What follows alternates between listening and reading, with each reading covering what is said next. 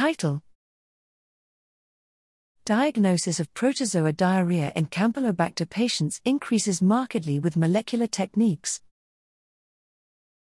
Abstract Background Cryptosporidium and Giardia are major food and waterborne causes of diarrhea globally, and two of the most notified infectious diseases in New Zealand. Diagnosis requires laboratory confirmation carried out mostly via antigen or microscopy based techniques. However, these methods are increasingly being superseded by molecular techniques for diagnostics.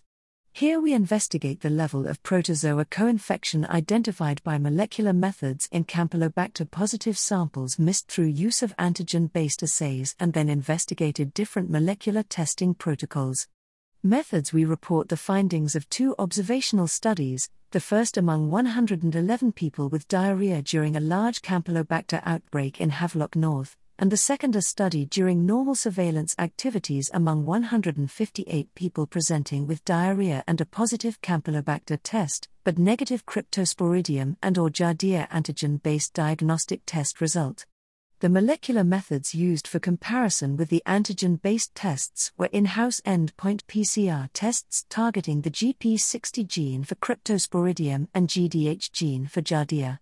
DNA extraction was performed with and without bead beating, and comparisons with commercial real time quantitative qPCR were made using clinical samples diluted down to 10 to 5 for cryptosporidium positive samples.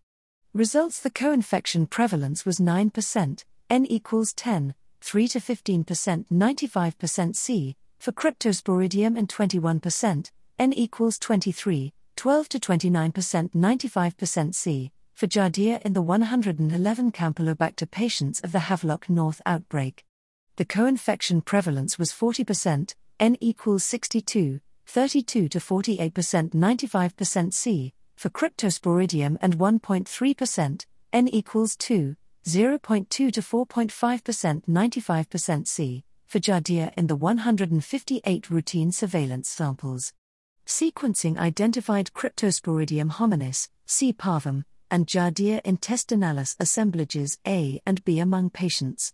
We found no statistical difference in positive test results between samples using endpoint PCR with or without bead beating prior to DNA extraction, or between the in house endpoint PCR and qPCR. The qPCR CT value was 36, 35 to 37, 95% C, for 1 oocyst, suggesting a high limit of detection discussion in surveillance and outbreak situations, we found diagnostic serology testing substantially underdiagnoses cryptosporidium and Giardia co infections in Campylobacter patients.